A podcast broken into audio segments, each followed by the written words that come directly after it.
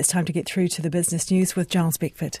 Thank you, Ingrid Atamare. The Governor of the Reserve Bank says it's in a more comfortable space in the fight against inflation, although it's in no rush to start cutting interest rates. Central Bank held its official cash rate steady at five point five percent yesterday, saying the risks were more balanced, although it still stressed its ability to tolerate inflation pressures was limited. But Adrian Orr says it wants to make sure inflation is firmly settled in its target zone before thinking about lowering the O C R. Uh, we just want to make sure that um, price setting, price behaviours and the supply capacity of the economy can actually meet the demand side. And so we're saying um, if we stay where we are, subject to no future shocks, then over time we can reduce interest rates back to a more neutral level. And that neutral level that Adrian Orr is referring to is around two point five percent, although it does fluctuate. It's the level where the O C R is neither boosting nor restraining the economy. There'll be an extended interview with Adrian Orr later in Morning Report. Well, one economist says the R B N Z statement was less hawkish than expected.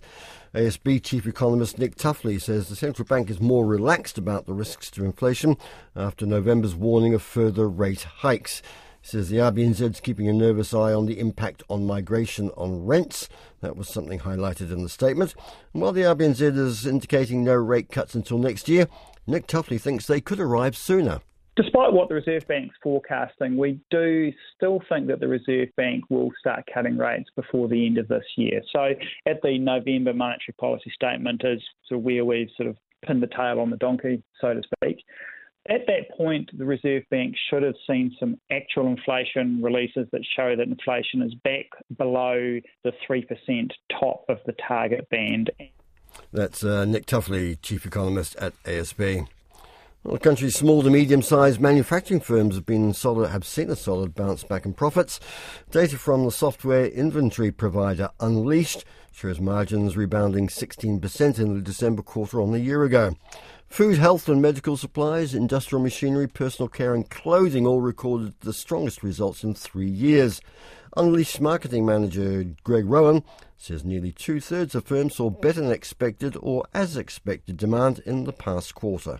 Across the board, there's been a sixteen percent uptick in profit margins. That's year-on-year improvement. And um, some of the top sectors um, are having a sort of forty to fifty percent improvement. There's a significant trend here of um, stabilising lead times. So the supply chain um, has been steadily improving for New Zealand manufacturers.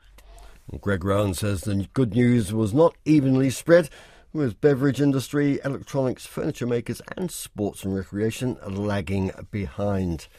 Just gone three minutes to seven. Let's have a look at financial markets now. Wall Street touched lower, waiting for inflation numbers that are out tomorrow. Uh, investors, of course, will be looking to see whether that might send interest rates. Some data suggesting the U S economy may have lost a little momentum upon the, uh, last month.